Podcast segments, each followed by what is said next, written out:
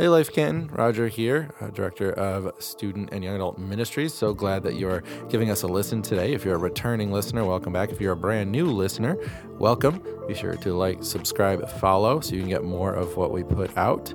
Either way, I just want to let you know and remind you, really, that, that God is up to so much into this community and in this church. And if you want to participate in what He is doing, there's so many ways for you to do that, but one of the the simplest ways is to give financially to what God is doing in this community. So you can do that by heading, heading over to our Life uh, Church Canton.org forward slash give page um, to be a part of that and give financially.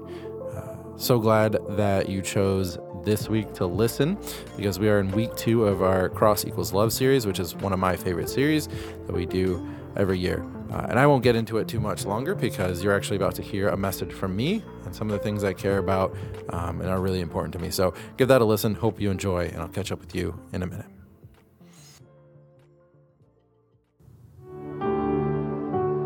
Dear God, thank you so much for what you're doing. God, we thank you that you are at work. Wherever we are, you are at work. Lord, we thank you that um, we get to see your heart in 8 billion different ways that each one of us are created in the image of you, and you would die again and again and again and again to save each and every one of us.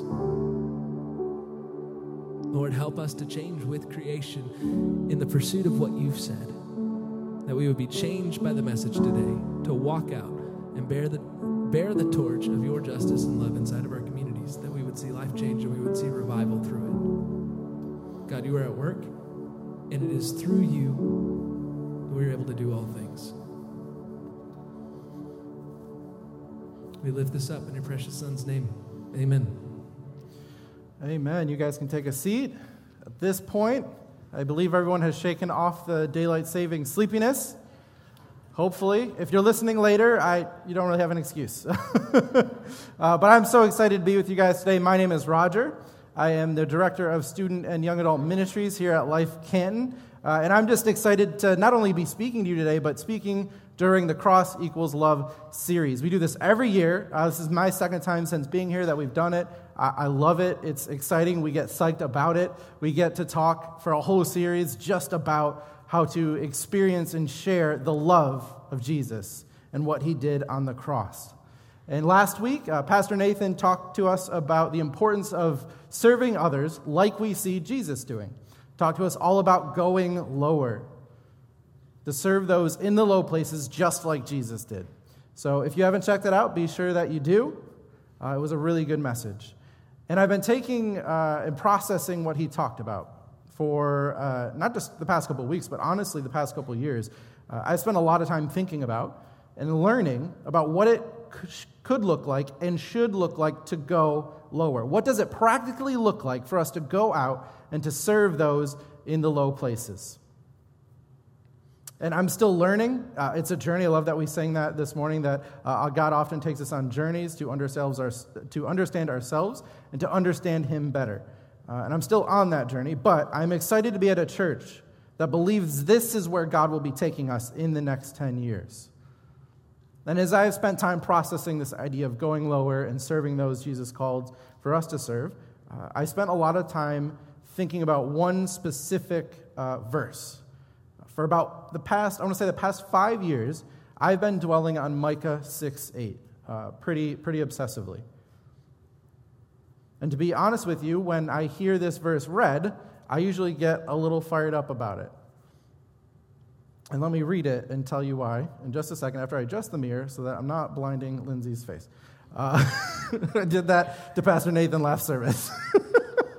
Uh, but let me read this verse for us. You all have probably heard it, but I want to read it and then tell you why I get uh, a little fired up about this verse. So Micah 6 8 says this He has told you, O mortal, what is good. And what does the Lord require of you but to do justice and to love kindness and to walk humbly with your God? Uh, this is a verse that so often I hear it kind of posted and just thrown all over the place. Like I've seen this verse on coffee mugs. I saw it on a wall of, of donations when I was in my undergrad at college, and I would see it. And it's kind of posted as this almost, I don't know, pithy, uh, fluffy statement of how we just, we should just do justice, guys.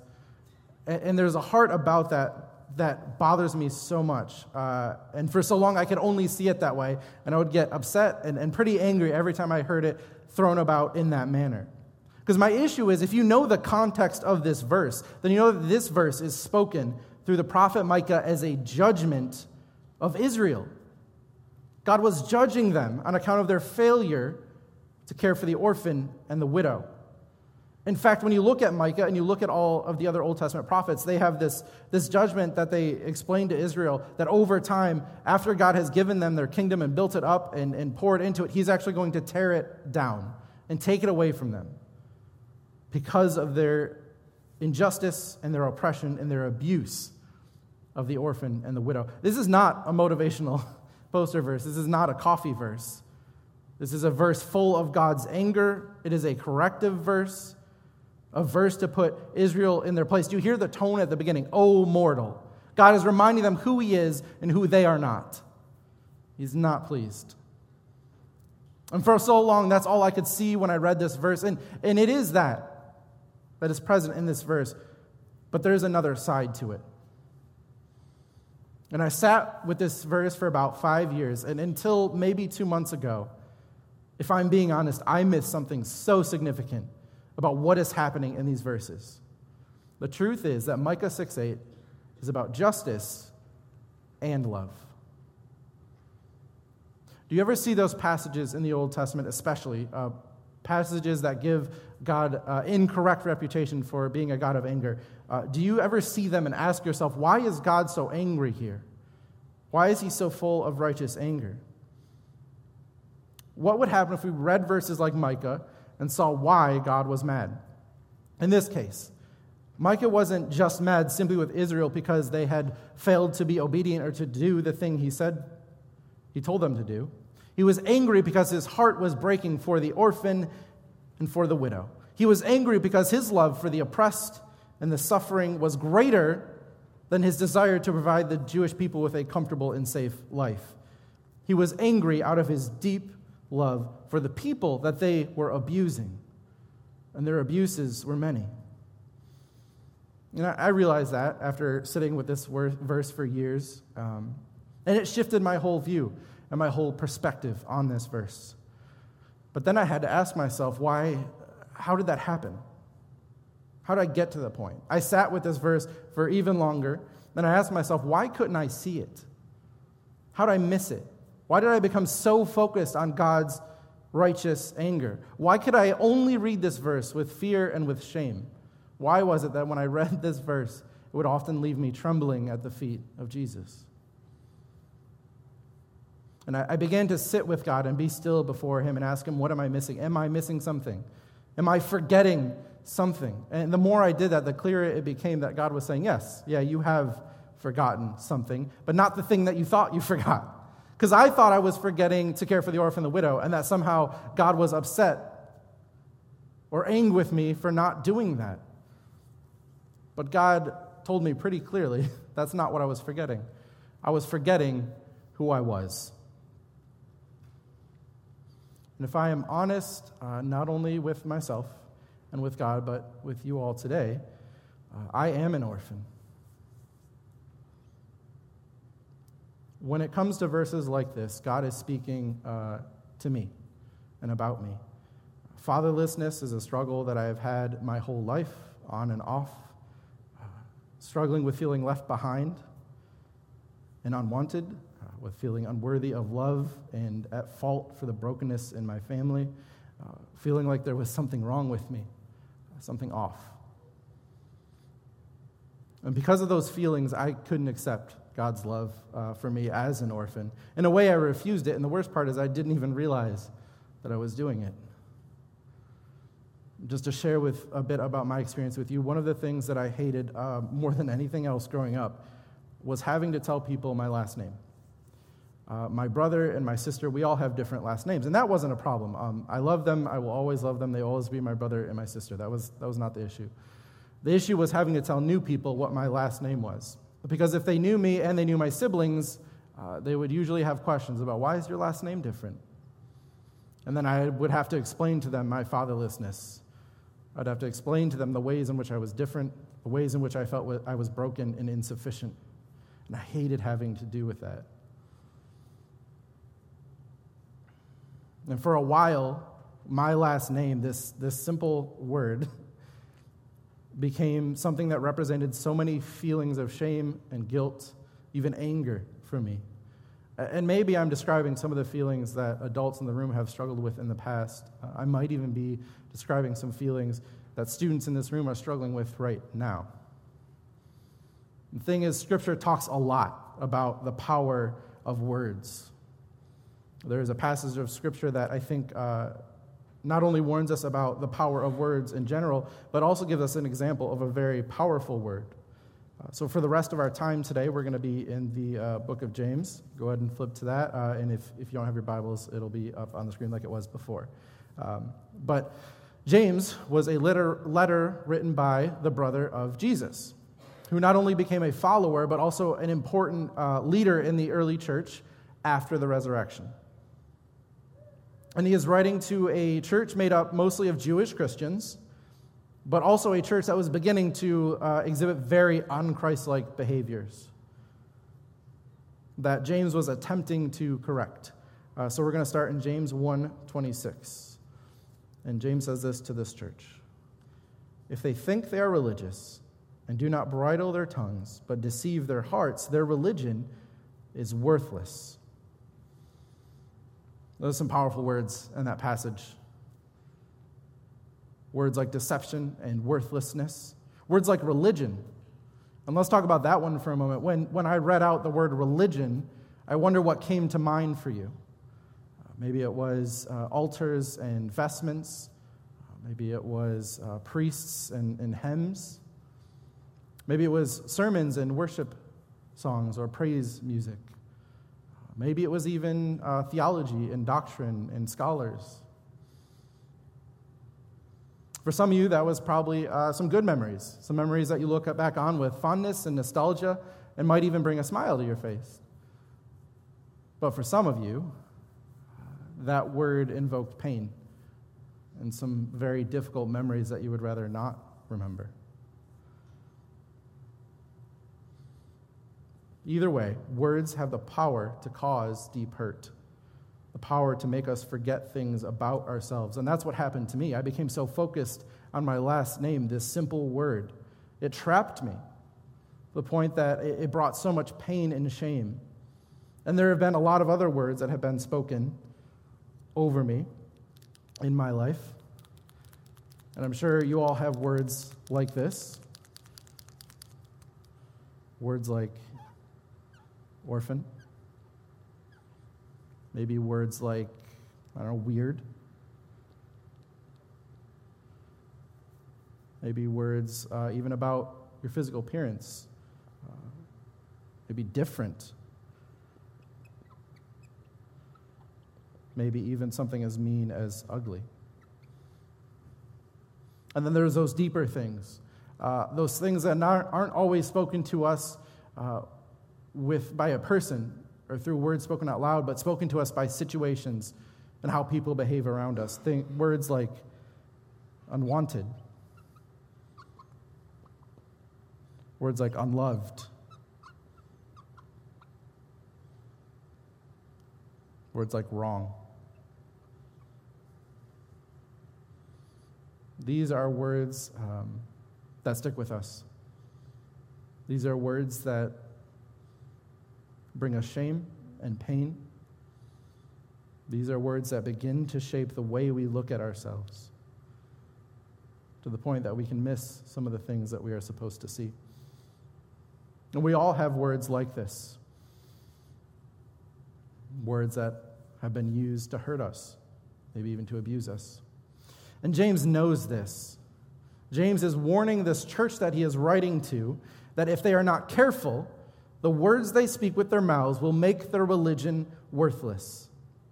He is warning them that if those who follow Jesus do not speak words that reflect who Jesus is, then their religion will not only be worthless, but they will cause hurt and pain and suffering. Things that Jesus does not want us not only to bring to others, but that he never brought to anyone. So, what does this word religion mean to James? In the next verse, he lays out very clearly what this word means to him.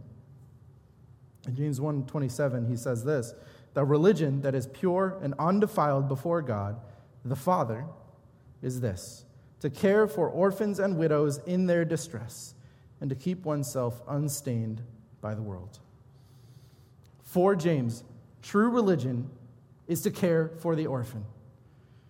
In fact, he says that religion uh, that doesn't do this is worthless. And this criticism is one that I've heard, especially from people of my generation, speak about the church.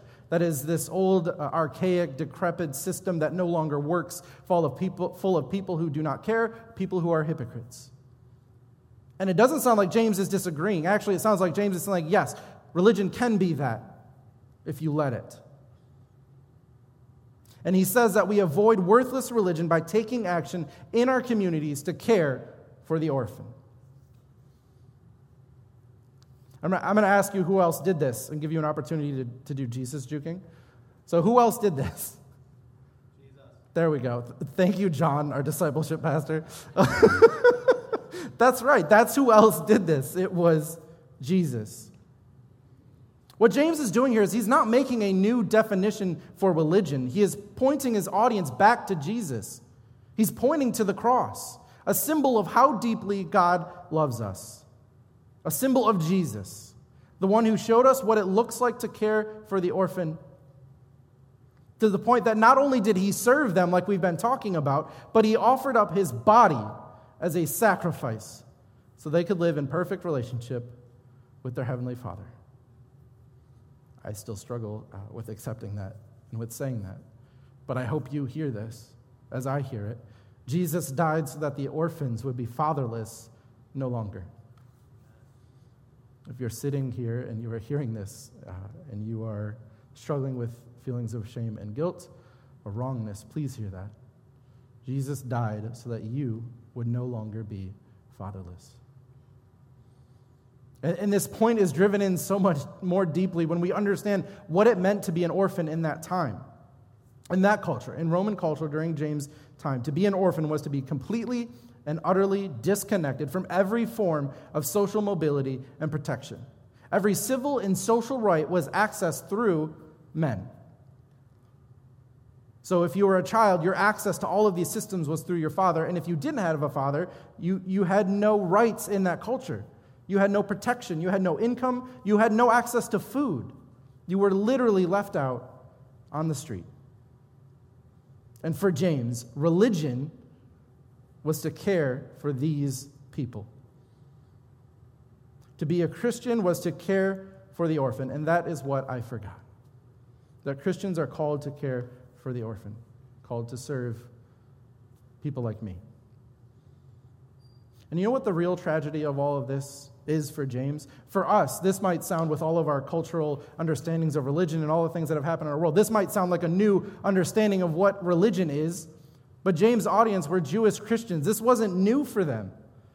In fact, this was something that the Jewish people had been told again and again and again. Remember where we started in Micah in the Old Testament with the ancestors of the people that James is talking to.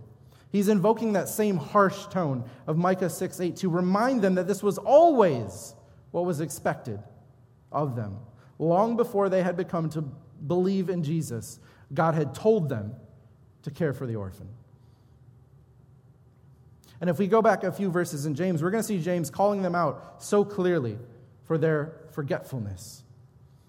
If we look in James 1:22, right before this, James says this: "But be doers of the word and not merely hearers who deceive themselves." For if they are hearers of the word and not doers, they are like those who look at themselves in a mirror. For they look at themselves and on going away immediately forget what they were like. James is reminding them of something powerful that Jesus holds up a mirror in front of us through Scripture.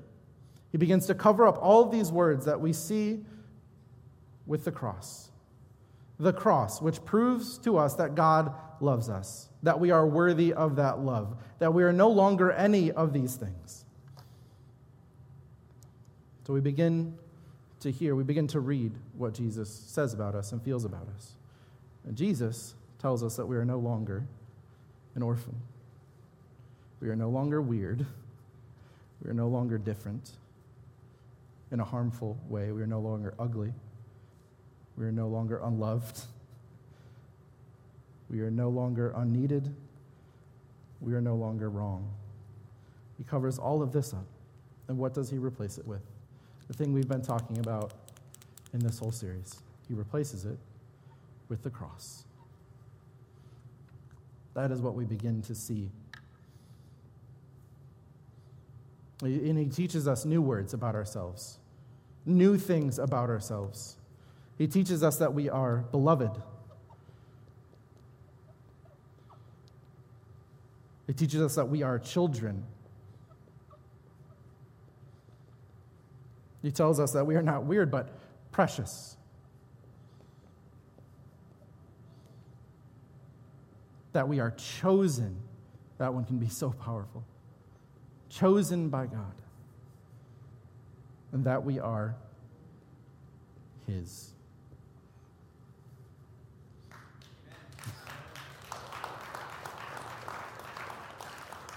These are the new things. The new things that Jesus tells us, that he believes about us, and that he wants us to see and believe. And we know this is true because he died on a cross. There's no refuting it. These are the words that should tell us who we are according to Jesus. But so often we forget. Just like the Jewish people did. Just like the Jewish people did, we forget. Right? We, in our modern context, we go to church. We hear about how much Jesus loves us and all the things he says about us. We hear Jesus telling us to go lower and to serve those in the low places. But then we leave and we forget. And we do what James is telling this church not to be, do, which is just becoming nothing more than hearers. We hear about how much Jesus loves us, how deeply and how fully. And then throughout the rest of our day, we seek the love and the approval of people who are never going to love us even closely to how Jesus loves us. We hear about how God forgives us so richly and so deeply and so constantly. And then, when people in our life wrong us, we, we refuse to forgive them for anything, for the smallest thing. We hear all about how good and fulfilling Scripture is, but then we hop on social media and look at influencers or even our friends to be a gauge of how fulfilled our lives are. We hear about all of these things and then we forget. And as we forget, those old words, those words that are erased and gone and should be left in the grave, start to creep back in. To obscure who Jesus says we are and replace them with the lies of the enemy. And please do not do not be mistaken. Those are not words before that were said to you by God. Those were words from the enemy who used situations and people and places you have been to teach you lies about yourself. So, church, we must not forget who Jesus says we are. And not just for our sake. It's tragic when it happens to us, but we also need to know that there are others who need to know who Jesus says they are too. There are orphans in our midst who need to hear that the cross equals love for them that Jesus loves them, that they have a father. And how can we teach them any of those things if we're busy forgetting that for ourselves? If we are only hearers and not doers. And James doesn't just leave us there with what not to do. He also paints such a powerful picture of what happens when we remember who we are in Jesus. If you look at James 125. But those who look into the perfect law, the law of liberty, and persevere, being not hearers who forget, but doers who act, they will be blessed in their doing. This is what James desires. And not just James, but every son and daughter of Christ in this church. We desire for every follower of Christ to be a doer not just a doer for the sake of doing, which is often the way that James gets misunderstood, but doers who are motivated by the love that Jesus has received has given them and that they have received. This is what the cross equals love looks like in action. It looks like torchbearers of Jesus' love and justice who come together to provide care for the orphan, the fatherless, the abandoned. And our young, young people need this, all of not just the orphans. If we do this poorly, we will have young people walking around feeling abandoned, unloved, and unworthy, not just for years to come, but potentially for the rest of their lives. Potentially until they're wrestling with it at 31, like I am. We have to do this right. Let's not let that happen. And when we do this right, when we do this correctly, when we speak the words that Jesus feels about other people to those around us, we model Jesus. Remember our verse from last week? There's a reason it's our verse from this series. For the Son of Man came not to be served, but to serve, and to give his life as a ransom for many. When we remember who we are, we serve others as Jesus served us. We go to those in society that have been left behind and forgotten and abandoned, and we go lower. I'm so excited for the ways I see this church being faithful to God in our 10 year vision because I believe this, this is where God is leading us. Not just one thing that we do among many, not just a focus, but all that we do, all that we desire and we love and we get passionate about and we pursue. This is where we are going. And I want you to have, much like James, I want you to have a, concrete, clearly laid out action steps for you to take this week so that you can begin to love the orphan and to serve them. And I'm going to challenge you with three specific action steps this week that I believe will help you do that. First, and probably most importantly, I want you to spend half an hour reflecting on what Jesus says about you this week. Remember to take time to stare into the right mirror. I didn't make these words up. These are all words you can find in Scripture. Words that God the Father and God the Son and God the Holy Spirit believe about you. This is the mirror of, that, of the words that Jesus speaks over you. And if you do not base what you do on who you are, then how are you going to help anyone else understand who they are? And this is one way, one practical way to reclaim your identity in Jesus. So, half an hour. Read scripture and see the mirror of what Jesus says about you. And I want to acknowledge something. I want to acknowledge that, that some of you maybe are hearing and seeing these words for the first time. Maybe you didn't realize that Jesus says these things about you. Maybe you see these words and you're just not in a place to accept them. You've heard me say it during this message, and maybe physically or mentally you have nodded your head no and said, ah, that's, that's not me. That person you are describing in that mirror is not me. And you're wondering how you can begin to believe and accept these words about yourself.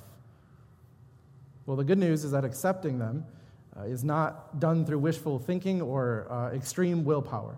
This is a work of the Holy Spirit. This is something that He does in you and in your heart. He will bring the peace and the joy and the acceptance that we need to believe that these things are true. So start by staring into the mirror that is Jesus and all He has done to prove your worth to you with the cross, proving that all of these things are true. Then the Spirit will move you towards acceptance, one day at a time. There will be easy days and there will be hard days. This week was a hard week for me to understand this and to believe this, as I, even as I was wrestling to write this message. But the Spirit will continue to build you up and to show you that these things are true. And once you have done that, you are ready to serve, to serve the orphan. So I want you to speak love to a young person this week. If you're ready to serve, then this step is so vital. We cannot reinforce the words that are spoken over us by the enemy. Instead, we need to reinforce what Jesus says about us in his word. And students are so vulnerable to the words being spoken over them right now. And we have to make sure that our voices, among all of the voices, are speaking these words.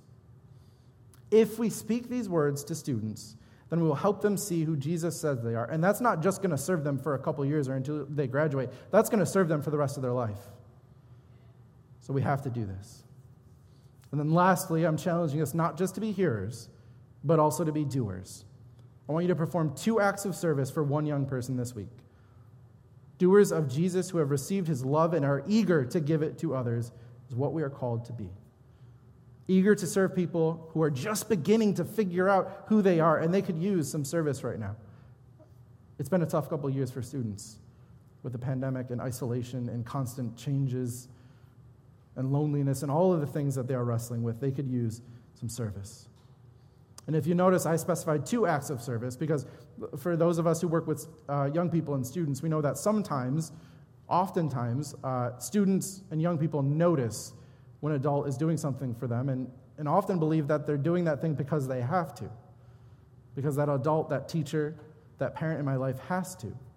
But if we're consistent with our service, with our words of, of affirmation and love, and with serving students, then they begin to realize that we're doing it because we love them, because we want to, because we want to serve them. And that can make all of the difference in a young person's life.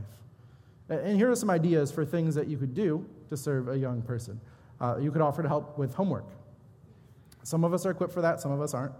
I misspelled words in our last service, so I might not be the one to do that, but you could. so, uh, offer to help them with homework. Maybe take them out for ice cream or, or just lunch or something to give them a break, uh, to hear about their lives, and also to share stories. That's something else you can do. Students love hearing stories of the adults in their lives. One of my favorite things uh, in student ministry is to see uh, older people come into the ministry and begin to share their lives with students and their stories. Often I hear them say, like, no, they, students don't care about this, they don't want to hear about this. But when you see them in the room with the students, the students eat it up. They, they love hearing about where we have been and what we have experienced and how we handled things. That speaks so much life into them. And then I also want to give you an idea for uh, serving an orphan or someone struggling with fatherlessness this week. Uh, there are a lot of single mothers in our congregation, uh, and they could use a break right? They could use uh, some time to rest and relax. So offer to babysit uh, if they're younger, or even just to take their student out. Either way, it provides the parents the opportunity to catch a breath and to get some much needed rest. And it gives you an opportunity to be one of those affirming voices in that student's life. So offer to either babysit or uh, take the uh, student of a, a, young person of a, a single parent out. And I want you to leave you with one more thing. I've talked a lot about what Scripture says and, and what my experience have been and some concrete steps, but I, I want you also to see a way that this played out for me in my life uh, in a way that I didn't realize till years later. Uh, so when I was younger, I was part of the Lutheran church, uh, and was, I was part of a small church of, I don't know, maybe 25, 30 that I went to with my family. And one of the things that the Lutherans do is have young people go through a class called catechism. Uh, this is a class where you learn the doctrine, prayers, uh, theology about God, and just really learn about your faith. Uh, I was not a good student at all. I failed catechism uh, because I failed too many quizzes and wasn't paying enough attention in class. And just for those of you who don't understand, like, that's unheard of. Like the pastor's like, what? I've never had this, and I've been a pastor for like 20 years, and you failed catechism. So I, I failed catechism. Uh, so one of the things I had to do is I had to get dropped off once a week for two hours to sit down with my pastor and to memorize uh, prayers and scriptures and theology and make sure I pass those quizzes. Um, and it, I actually began to realize that I, I, didn't mind it. It wasn't that bad. Um, my pastor was a great man of God and someone I enjoyed being around and arguing with a great deal. But sometimes I would actually stick around uh, because this was a small, small church, and my pastor was one of two staff. It was him and a part time admin. So there's a lot to do around the church that he needed help with. So there was a couple times where I stayed after, after uh, to just help him get things done around the church. And one of those vivid memories I have, and, and it seems so small and insignificant, um, but I remember being in this, this, it was a corner sanctuary with these huge windows. It was old and it was, it was dusty and it was musty. it was small. But I remember being up next to the altar, which you weren't allowed to do very often, but being next to the altar, and I was ironing uh, the, the cloths that the pastor used for communion, um, which I don't know why he trusted me with. I was a bad student, and I, I don't know, I could have lit those on fire, but I didn't. but I remember looking back and just appreciating that not only did he take time out of his day to show me how to do that, because it probably would have got done quicker if he had done it, but he showed me how to do that. Um, and he trusted me with that responsibility. And even now, um, I think about those times in the rare occasion when I iron something, but I think about that memory. And looking back, I think what happened was that that was a moment where I felt loved and seen by someone who I knew did not have to do that, but chose to love me and serve me because Jesus loved and served them first. That is what cross equals loved look like to me in my life. And this is what I, I truly believe we are called to do to serve the orphan, to love them, and to tell them who they are. So I'm going to challenge you to do that this week and remind us to stay rooted in what God and what Jesus says about us in His Word. Uh, but there are some of us in the room who are just learning these things for the first time. We're just beginning to understand what precious children we are to Jesus. So I want to take a moment to begin that process of inviting the Holy Spirit into your heart to help you see through all of the lies that have been told to you and in all the ways that you have been hurt or abused, and to see that you are valued and that you are a child of God. So let me pray for us now in this place. God, you are a perfect Father. Even for those who have had good fathers, uh, you are perfect. And even more so for those who have not had that, you are a father for the fatherless. It is hard to hear and hard to believe when the world tells you differently. So I ask that today you would send your spirit to us to help us see that this is true and believe that this is true. Point us to the cross where you proved beyond a shadow of a doubt your love and your care and your concern for the orphan. God, I ask that this day you would move in us to bring us closer to you, to not recoil when we hear that word, Father, to not turn away when you call out to the orphan. God, you are pursuing us, you are running after us. Your Son wants to wrap us up in his arms and love us and hold us close and tell us that we are his. So I ask that this week you would move in ways that we cannot ignore, we cannot run away from, we cannot say no to. That your love would be visible mighty like a wind rushing through this community. And for those of us who see that love, who've begun to accept that love, that we would be agents of that love to the community, that we would see the orphan, really see them, that we would serve them, that we would speak the words and the names that you have given us over them, that would be a part of what God is doing in this church, in this community, in this world. God, you are perfect in every way. And we just long to experience a relationship with you every day. We love you. We pray all this in Jesus' name. Amen. Hey guys, thanks for listening. Um, I hope that you learned something today or remembered something today about who Jesus says you are.